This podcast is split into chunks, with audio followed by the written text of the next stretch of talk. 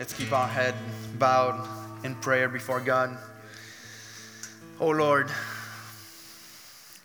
how great you are. Lord, thank you for allowing us to be in your presence this morning. Thank you, thank you, thank you.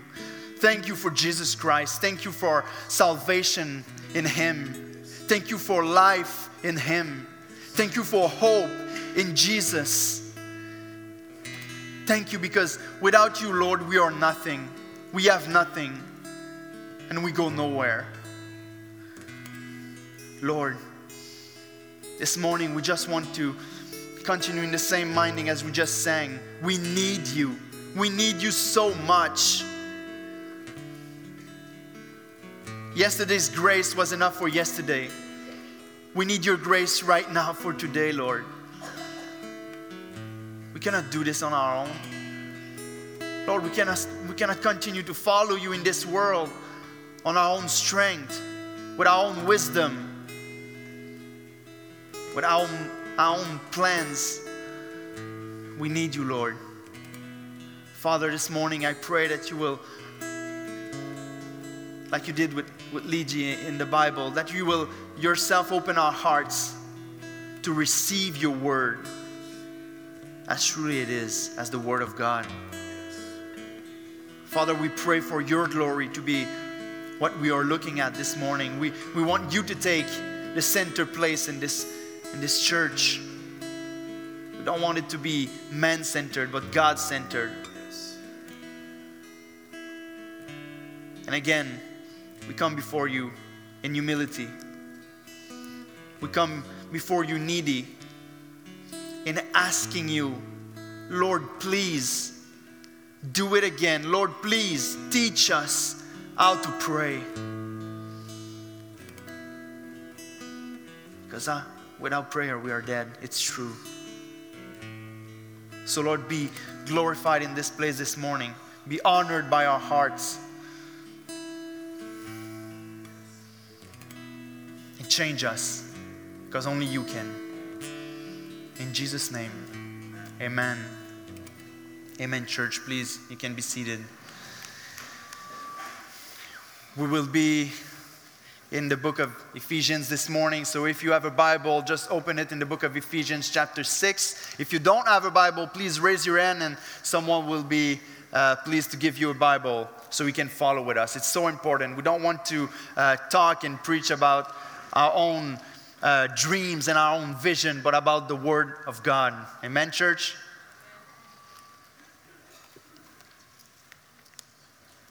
Ephesians chapter 6. It's such a, a, pleasure to be here again this morning. Such an honor for me to, to come and visit the church in Ottawa. It's such a, uh, it's like home. It's a second family to us. And like Pastor Rich says, he's a good friend of mine, precious friend. And uh, we talk about prayer this morning. And I don't know if I know anybody who pray as much as my friend Pastor Ray for me and my family every time we talk with them. So it's an honor to come here and open the Word of God and look at what the Word tell us about prayer. Ephesians chapter 6. We have a, a lot to cover this morning, so let's jump right into our message. It's Jesus, like we heard many times this morning, who says, My house shall be called a house of prayer. It's the disciples when they were walking with Jesus who didn't ask Jesus to teach them to do miracles or to heal, heal lepers or to walk on water, but they asked Jesus, teach us how to pray. It's the, the first church in Acts 2. That we see in this chapter, the first church, and the four things they were doing. They were devoting themselves to the apostles' teaching, to the fellowship, to the breaking of bread, and to the prayers. It's the Apostle Paul who says, Pray without ceasing. It's Martin Luther who said this Buckle your belt. he said, To be a Christian without prayer is no more possible than to be alive without breathing. It's the Scottish pastor Robert Murray M'Cheyne who said, If you want to humble a man, Ask him about his prayer life. So I'm asking you this morning how's your prayer life? What is your prayer life? What, do, what does it look like right now? The other thing I want to ask you is do you begin to feel humbled? because I am. I truly believe that we need to be encouraged in prayer often in our life. So often, I know I need to.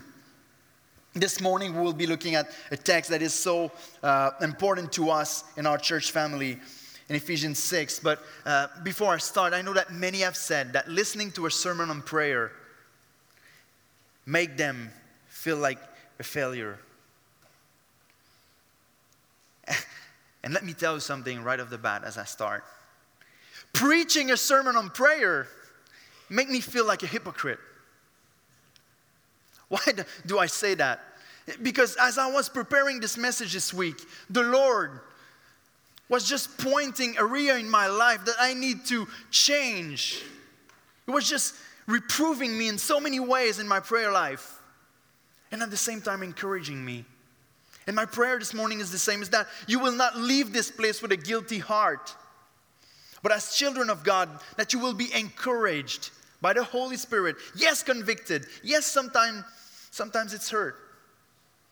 But that you, you will leave this place with a heart full of renewed affections for the Lord. Amen. So, Ephesians 6, verse 18, is the verse that we will be looking at. And it says praying, praying at all time. It says that we should be praying at all times in the Spirit with all prayer and supplication. To that end, keep alert Keep alert with all perseverance, making supplication for all the saints. This is a key verse, a verse that you need to, to learn by heart, that you need to memorize, because a praying life can be uh, shortly defined in that little verse. And, and, and today, we want to look at what Paul has to say about prayer, how we are supposed to, to, to, to be living a life of prayer. The, the, the, center of this text that we have in front of us, we'll go to verse uh, 10 to uh, 20 this morning uh, quickly, but the, the center, the, the main thing in this verse is Paul saying to us that we need to stand firm against all the evils that are in front of us. We need to be standing firm against the power of the enemy. And he's showing us that it's impossible to do that without prayer. Absolutely impossible. So before we jump into verse 18, we need to see the context in which this verse has been given. It's so important because you will not understand the importance, the urgency of prayer if we do not understand the context in which this verse has been given. So look with me. We'll read verse 10 to 13 this morning uh, to start with. The, the, first thing I want you to see is that uh, is a praying life's adversary. That without prayer, we are dead. You probably hear that often in this church. Without prayer, we are truly dead. Let's see what verse 10 to uh, 13 is saying here. Paul is, is telling the church, finally, be strong in the Lord and in the strength of his might. Put on the all armor of God that you may be able to stand against the schemes of the devil. For we do not wrestle against flesh and blood, but against the rulers, against the authorities, against the cosmic powers over this present darkness against the spiritual forces of evil in the heavenly places. Therefore, take up the whole armor of God that you, may able, that you may be able to withstand in the evil day, and having done all, to stand firm. I don't know if you begin to get the, the gist of the, the, the passage here. What is he talking about exactly? If there's one thing to understand in this little three verses, is that there is powers working against us. If you are a children of God, if you are born again, if you are a follower of Jesus Christ, there's one thing that is really clear. We are in a spiritual warfare. We cannot discuss that. Just in these uh, two passages, just in these two verses, verse 11 and 12, we have six times the word against. You know, when there's repetition, when you read your Bible at home and there's repetition, you need to have a, a bell that, is, that rings. Okay, there's something that the Holy Spirit wants to tell me here. Against, against, against, against, against. We are in a spiritual battle. We need to understand that or we won't understand the importance and the urgency of prayer. So we don't have to we don't have time this morning to go into details in everything in this text. But the thing I want to point out is that the Christian life is a war. And the child of God are actively engaged in that war. I know that you're beginning to think, yeah, but Jesus, didn't he defeat the evil one? Didn't Jesus conquer death and evil and sin? Yes, totally. We need to understand that we, we, we switched team at some points in our life when we met Jesus. And to show that to you, I want to take you to Ephesians chapter 2, verse 1 to 8. I will read it quickly to you. But you will see what happened in our life. Because before we were working with the evil forces, we were in the same team. So there was no struggle, no wrestling with these forces because they were our partners, you know? So here in chapter 2, you see how it goes. It says in verse 1 And you were dead in the trespasses and sins in which you once walked. Following what? Following the course of this world, following the prince of the power of the air. That's what we were before Jesus. The spirit that is now at work in the sons of disobedience among whom we all once lived in passions of our flesh, carrying out the desires of the body and the mind, and were by nature children of wrath, like the rest of mankind. But God, being rich in mercy, because of the great love with which He loved us, even when we were dead in our trespasses, made us alive together with Christ. By grace you have been saved, and raised us up with Him and seated us with him in the heavenly places in Christ Jesus, so that in the coming ages he might show the immeasurable riches of his grace and kindness toward us again in Christ Jesus. For by grace you have been saved through faith, and this is not your own doing, it is the gift of God. Amen? We need to understand that we were following the prince of the power of the air. But Christ happened and when Christ came and died on the cross in our place, when he took our sin on himself, when he paid the penalty that we were deserving, he transferred us from the kingdom of darkness to the kingdom of his son. And now we, we switch. So there's a reality we need to understand because sometimes it's hard for us to say, what's our relationship with the evil forces? Are we still struggling with sin or we are totally uh, delivered from it? When we talk about salvation, we need to understand there's three tenses always the past, the present, and the future. We have been saved, we are being saved, and we will be saved. We have been saved. So we have been freed from the condemnation of sin. That's what we call justification. We are being saved from the power of sin. That's what we call sanctification. And we will be saved from the presence of sin and darkness and all of its power. That's what we call glorification.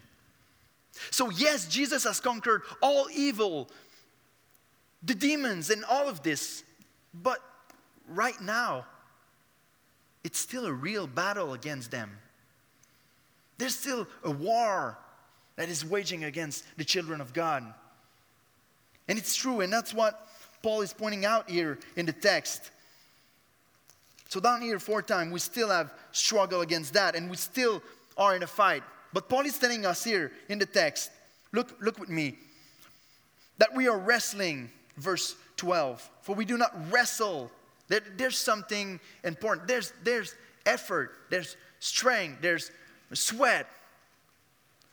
We need to know that we are in that war. You know, C.S. Lewis said that the, the, the, greatest thing that the devil is able to do or has done is to make people think that he doesn't exist and that he's not there anymore because you think you don't take care of him when you think that.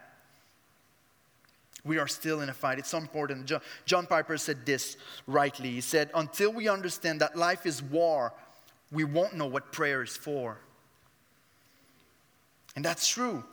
So here Paul is telling us who is fighting against us exactly, exactly. And it's not, it's not pretty. I, I put a list here um, for you. There's an enemy. There's something um, very clear here. It's not, it's not pretty at all. Look, he says that we are fighting against the schemes of the devil. Like our enemy is organized, is planning against you, is just not improvising. We are wrestling not against flesh and blood. That means it's not against human power we are fighting. That means we cannot use human power to fight back. He talks about the rulers and authorities. Some uh, theologian here, R.C. Sproul, says that it's talking about maybe some ranking among uh, evil angels, demons that are have fallen with the uh, Satan. He talks about cosmic powers over this present darkness. Cosmic powers over this present darkness. So it's not just that there's powers against us, but we are living in a prison darkness. Our world is even against us as the children of God. He talks also about the spiritual forces of evil in the heavenly places. When we talk about spiritual forces, we talk about an army. There's many, many of them against Christian. And lastly, he talks about um, the flaming darts of the evil one. Flaming darts. You know, when I read this, I see the, I don't know what it's called in English, but the you know, you throw some darts at someone, it's very sneaky. Spit, no, uh, darts.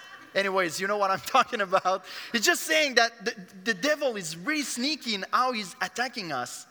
His goal is not to come and say, Hey, here I come. I am the devil. Do you want to play with me? No. He's really sneaking in how he's operating. The, the Bible tells us that he's disguising as an angel of light. So we need to understand this. The last thing he says is when he's talking about the armor of God, he says that we must be able to stand firm in the evil day. Brothers and sisters, the day is evil. You don't need to, to, to look far to understand that. You almost need to be blind to not see that the day is evil right now. I mean, honestly, a pastor gets arrested in the street because he preached the love of God not screaming at people because he preached the love of God and he gets arrested and we, we see him as a bad person. But we are cheering and celebrating people screaming with rage at Chick fil A customers. You know, you know the day is evil when you look at your culture and your society and the majority of people around you are cheering or are even full of rage against people who are protecting the weak, little, unborn babies. There's something wrong with that. The day is evil, people. And the Christians are not the most popular people in the world. So I see your face right now. I see, yeah, Eric, you, you want to encourage us to pray. It's not very encouraging. You're not very uh, telling us things that cheers us up. We have enemies. We, are, uh, we have not the power to conquer them. We are not strong enough. That's the whole point. That's the whole reason why prayer is so important. I want each one of us, me included, to understand that we cannot do this on our own. Paul is telling us, he's telling us, you need to stand firm against the schemes of the evil one. How will you do that? Cosmic powers? What kind of gift do you have to fight back against that? So, the, the goal of the enemy is to get you to be inactive inactive in the work of the Lord. Even this morning, to be so distracted with all kinds of things that you don't receive the Word of God, it was such a struggle preparing for this morning because I know, you know, I know that prayer is so key to the Christian life that everything is waging war against that your flesh, the world, the devil, everything. I'm, I talk with pastors from around the world I talk with pastors from everywhere. I talk with pastors that are in the ministry for six months and pastors that are in the ministry for 50 years. And each one of them have the same speech. We are still struggling with our prayer life. Why?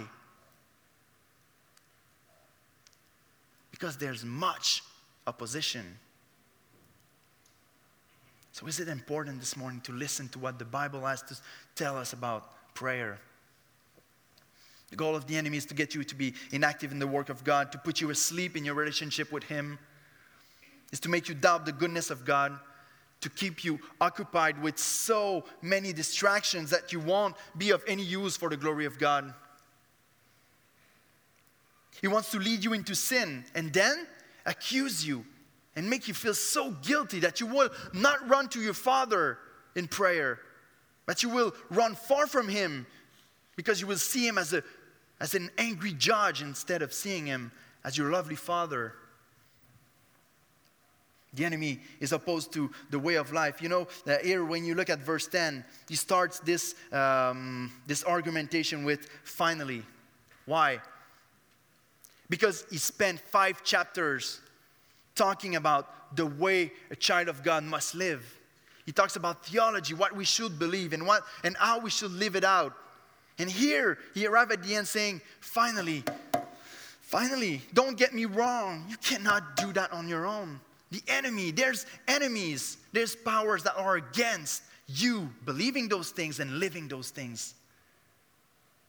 So you need to be equipped against that. What's the what is the equipment exactly? Charles Spurgeon said about this restraining prayer, we cease to fight. Prayer makes the Christian's armor bright. Paul wants us to understand that, that to be able to stand firm against the enemies, we need the whole armor of God. We won't go through the whole armor of God this morning. We don't have time for that. But there's one thing that, if missing, this whole armor is useless. There's one thing that, if you do not have that, the whole armor of God serves nothing. And that's prayer. That's why he arrived here at verse 18 saying, after uh, telling, take this and take that, and you need to stand firm in this way. And verse 18, don't forget praying at all times. That's what gives the power to the whole armor of God. It's simple. You cannot fulfill the Christian mission, you cannot grow in Christ, you cannot have a healthy relationship with God, you cannot know His love and power. Nothing apart from prayer. It's that important. We can do our Christian duty, even come to church. But if we don't live a praying life, it's worth nothing. You know, the, the, reason why Christ died on the cross was to reconcile us to God, to bring us back into a healthy relationship with God as our Father. So, the thing that, that is the hardest and that the, the enemy is most against is prayer and connecting with Him.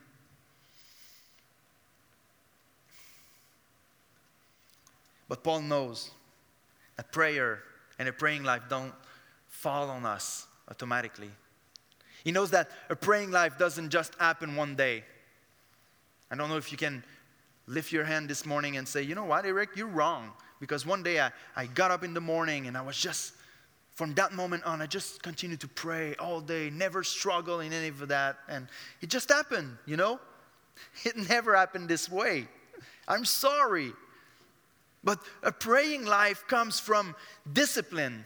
And that's what verse 18 is all about. So we need to be fighting in prayer, but in order to do that, we need to be fighting for prayer. Remember this we need to be fighting in prayer, but to do that, we need to be fighting for prayer. And that's our main point. Without discipline, we are done. Let's be honest, praying life is dependent upon discipline. And Paul gives us here the blueprints in the verse. And, and, and this is the verse from, uh, we don't say pillar now. How you call that? Distinctives? So, fervent prayer. That's the verse for it. You need to learn that verse by heart. It's such a weapon for your own life and for your devotion to God. So, uh, the blueprints for a praying life here. Um, it's really clear, it's really simple. Okay, I will just go through that verse in a very simple way, just understanding the words that we are reading. It's really clear what the Bible says here. But the, the thing we need to understand is that we are not called to have prayer once in a while in our life, but to live a praying life. Pastor Robbie Simon said that in Oakville. I remember uh, clearly. He said, Prayer is not a suggestion for the Christian life, prayer is the Christian life. And here I want to give you seven components of a praying life that we find in verse 18. Seven, scary, huh? Seven, seven point but it's seven sub points because we have a third point after that. So buckle your belt. Are you ready? Seven components of a praying life. Okay? First of all, an imperative pray. Here in the text, is is is giving all kinds of imperative. Uh, it begins at verse, um, verse 12. For we do not wrestle against flesh and blood, but against the rulers and. Um, no, sorry. It's. Uh, excuse me? Yeah, 13. Therefore, take up the whole armor of God. He begins at verse 13 saying, Take up this and take up that. And at verse 18, he's just continuing. In the Greek, it's the same uh, imperative that is uh, said here. In French, it's translated literally, You need to pray. And here, praying at all times. So the, the first thing is an imperative. You are called to prayer. You are called to pray. And, and honestly, I'm not really good at counseling people that comes to me when it comes to prayer. Because often they come to me and say, Eric, I struggle so much with my prayer life. I don't know what to do. I'm not praying. Do you have any advice? I'm just, man, you know what? Pray. you just do it. You just need to do it at some point. You just need to jump right in and, and pray. Just be disciplined in just doing it. Even if you don't feel it, even if you don't uh, have a, a great experience, you just continue and push forward. Just pray, just do it. We spend too much time reading books on prayer, and I'm guilty of that. I read many books on prayer.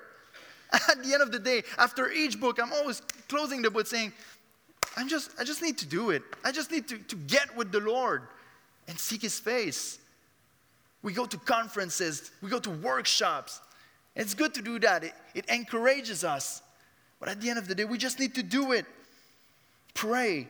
There's no better lessons in how to pray than throwing yourself at the throne of grace. No better lesson.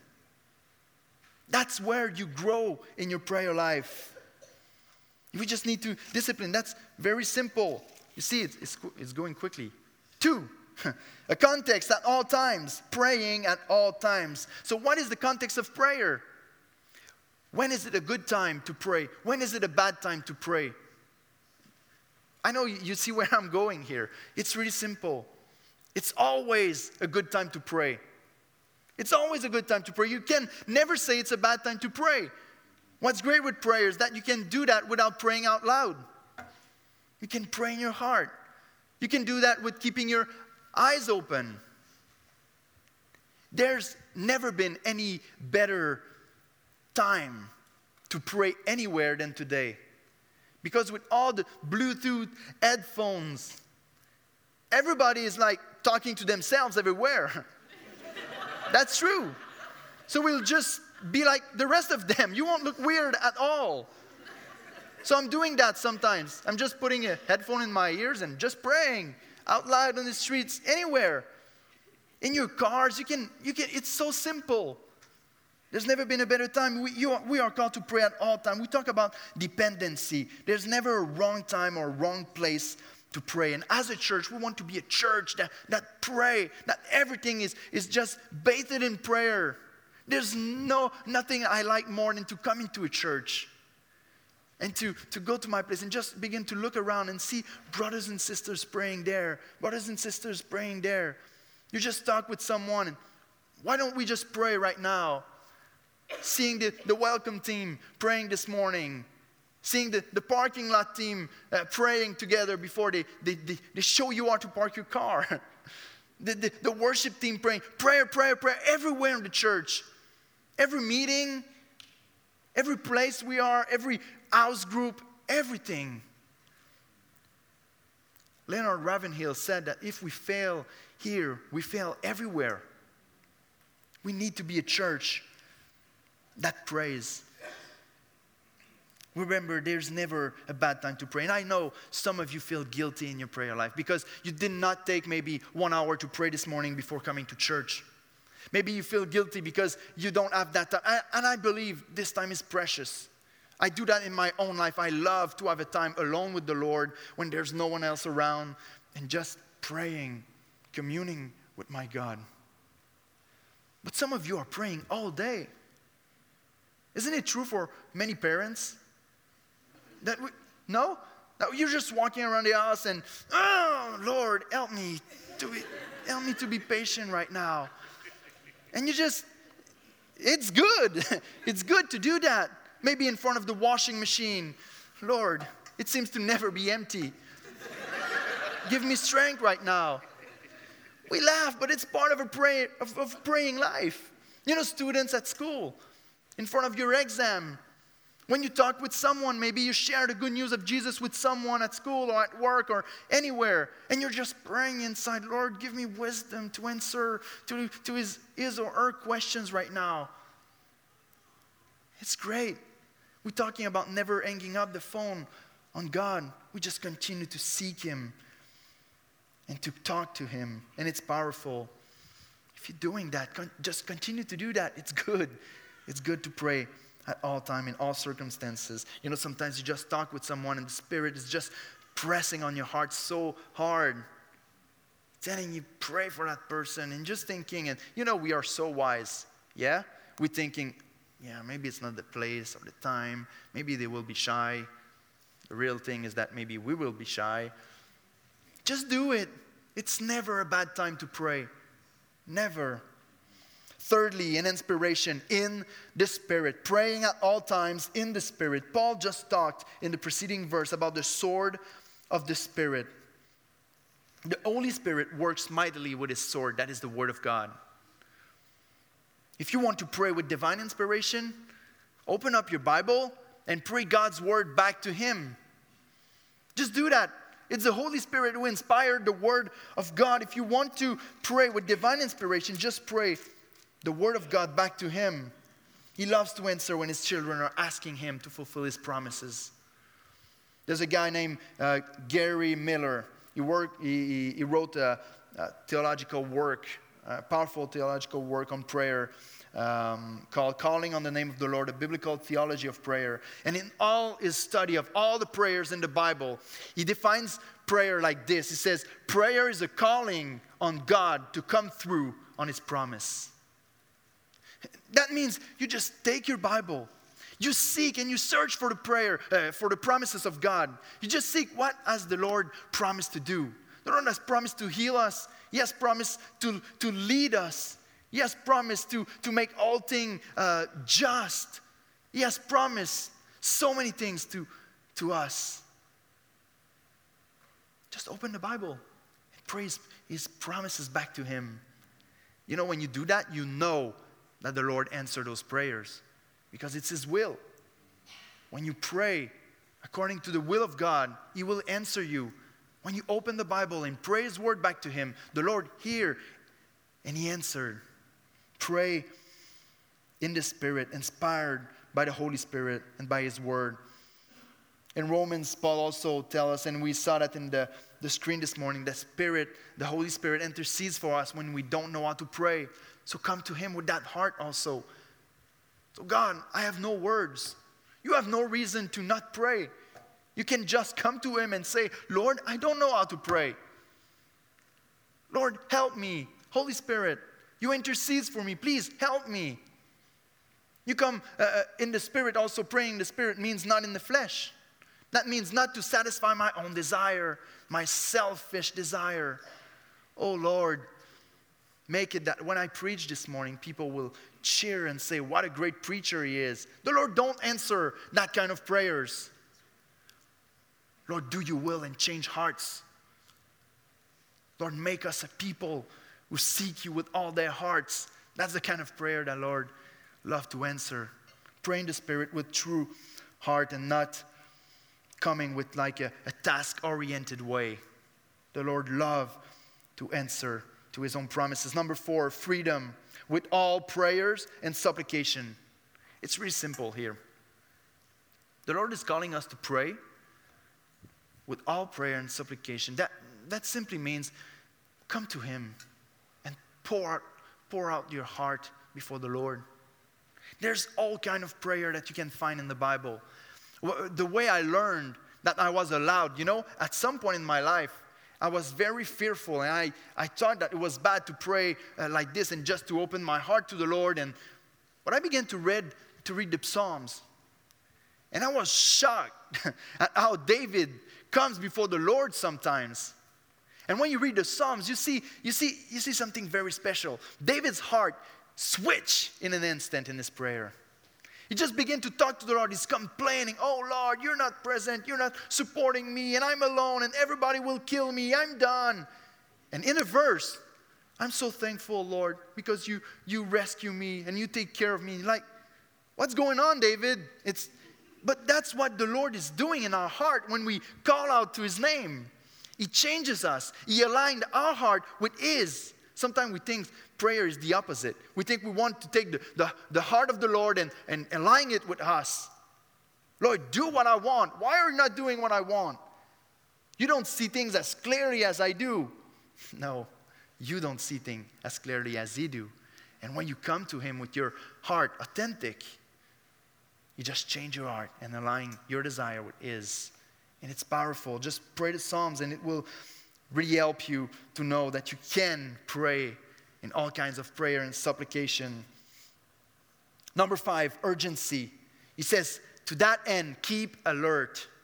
So if you don't see the urgency of prayer already, because of all the, you know, just talking about the opposition and the, the schemes of the devil and all of that, you should be like, okay, I think I need to be on my knees because I cannot stand against that. But he, he pushed a little bit more, saying, Keep alert. Don't fall asleep. That's the opposite. You know, falling asleep is the opposite of staying alert. Don't let your prayer life go to sleep. It's the worst. Charles Spurgeon, again, I love him so much. He said, he said, every time something begins to go wrong in your life and you begin to, uh, to go into sin, it started in the prayer closet. Every time. Keep alert. Jesus told his disciple, keep alert and pray so that you will not fall into temptation. But they fell asleep. And we know the rest of the story. They fell into temptations. We need to keep alert. Listen to this this morning. Listen to the Holy Spirit telling you if there's one thing that you need to protect, if there's one thing on which you need to keep your eyes wide open, not only as an individual, but as a church and your pastors know that. One thing we need to be very careful in the church is to keep alert on prayer. Is to say we don't want to relax on this thing. We need to be a praying church or we are done. It's sure. It's sure. Number six, a passion with all perseverance. Keep alert and push through the hard times. Perseverance. How many things we didn't saw the Lord do in our lives because we just gave up in prayer? There's uh, some people that are really encouraging to my heart. Um, some friends in Oakville, they are um, older than me, and their kids are already adults for some years now. Many of them are married now. But um, I talked with one of them one day, his name is uh, Jamie, and he was just telling me that at some point they decided to get together, all the parents, because they, they all had children that left the church and left the Lord and said, we don't want to believe in God anymore. We just want to do our lives on our own and, and do our own thing. And the parents were heartbroken. And they just decided to get together and begin to pray for the kids. Each one of them, there were like over 10 kids in that group that are prayed for. And they prayed and they prayed. And after some months, one of the, the young guy came back to the Lord, gave his life to Christ. And I had the chance to meet him when, during my time in Oakville, and he was truly changed, involved in youth ministry. He got married, I think, last year, still involved in the church. And you know what? In the last two years, almost all of their kids came back to the Lord. There's some left, but they keep praying. What if, that, what if they had given up? They just pushed through and continued to pray. George Mueller was a man of God, a man of prayer. He prayed for five of his friends for over 50 years, during which time three of them came to the Lord. And he died, and two of them were not saved. But when he died, they held a funeral. And the two, the two men that left gave their life to Christ in that moment. prayer is powerful. Don't give up.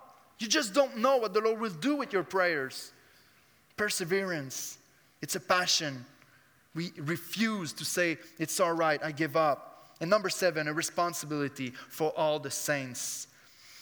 The last component of a praying life is a responsibility. Paul ended up by saying we need to be praying for all the saints. Why is that so important? Because he was saying Romans um, 12, verse 5, that as Christians, we are part of a body. We are all one in Jesus Christ. And the least we can do for the other members of that body is to pray for them. It's kind of ironic because it's the least we can do, but it's truly the best we can do. There's nothing you can do better than, than pray for someone you love. Nothing. It's the real proof that you love someone as a child of God to bring his name before the throne of grace, to call to the Lord to move in his life. Paul is just asking them, even in verse 19 and 20, he says, Pray also for me what, Paul? You, the great preacher, you planted many churches, you have such a ministry, you, Paul, who, who, who, taught us how to pray, you need prayers? Yes, I'm part of the body like anybody else. The best thing you can do for your pastor and his family is it's great if you invite them for supper or something like that. It's great if you give them gift, do that. But the best thing you can do for them is to pray for them. There's nothing that blesses me more as a pastor to have the people around me, people from the church, texting me at some point, hey, you know what? Tonight we just decided to pray for you. Yes, Lord. I need that so much. It's so hard to be on the front line all the time. We know how the church is affected when a man of God fall. We know how the church is affected when a man of God is struggling or decide to give up on ministry. Pray for your pastor. Please pray for him. Pray for his family. That he will serve you with a glad heart as they are now doing. A responsibility. It's the best thing we can do. You see, the blueprints of a praying life can be memorized so easily. You just remember that verse and you know how to live your life as a praying man or a praying woman, praying at all times in the Spirit with all prayer and supplication. To that end, keep alert with all perseverance, making supplication for all the saints. Learn that verse, it's crucial. I want to end with one last thing, and it's a praying life's power. With prayer, we have hope. I wrote verse 19 and 20 here. We see Paul was saying, And pray also for me that words may be given to me in opening my mouth boldly to proclaim the mystery of the gospel, for which I am an ambassador in chains, that I may declare it boldly as I ought to speak. And you will heard about that uh, maybe next time in, in evangelism, courageous evangelism. Uh, but the heart behind it is just to see that Paul is praying for him is asking prayers for himself, but it's not really for himself. He's praying that he will be able to preach the word of God boldly as he ought to. Why? So that God will be glorified in the salvation of the lost. He's thinking about, he has a kingdom minded kind of uh, prayer request. Pray for me so that more people will come to faith. And it's always been like this. Our prayer life must, uh, must extend to all the nation of the world. The praying life's power is not just for us. When we pray, when we get together uh, to pray, we must have that in mind that there's so much more that can be done in our city and in our world right now that is not done because people have given up on prayer. I remember also uh, Pastor Robbie again uh, teaching in Oakville saying what his father taught him as a kid. He says, You got to know when you got it good. Church, you have it good here. It's a blessing what is going on in this church. Yes, don't take it for granted, but run through the throne of grace and ask the Lord to save more people. Don't be satisfied with what you see right now. There's many people, thousands of people that need to hear the gospel in this city alone. Ask the Lord, Lord, do something. You know, I just finished a book on the history of the church. And every time I read a book on the history of the church or hear a message about it, the same thing comes back again and again and again. when you see revivals, when you see a great, mighty work of the Lord in a city, in a country, it always comes back to the same thing. A going back to the supremacy of the authority of scriptures and going back to fervent prayer. There is always prayer. You cannot find it. Eh, eh, let try to find a revival where prayer is not the main factor. You won't find it. It never happened. Just think about that for a minute. Nothing of great significance for the Lord and His kingdom has never been accomplished without a particular passion and fervency in prayer. Just think about Martin Luther, who led the, the, the Reformation of the church 500 years ago. We all know him for his great understanding of Scripture. We all know him for his great mind.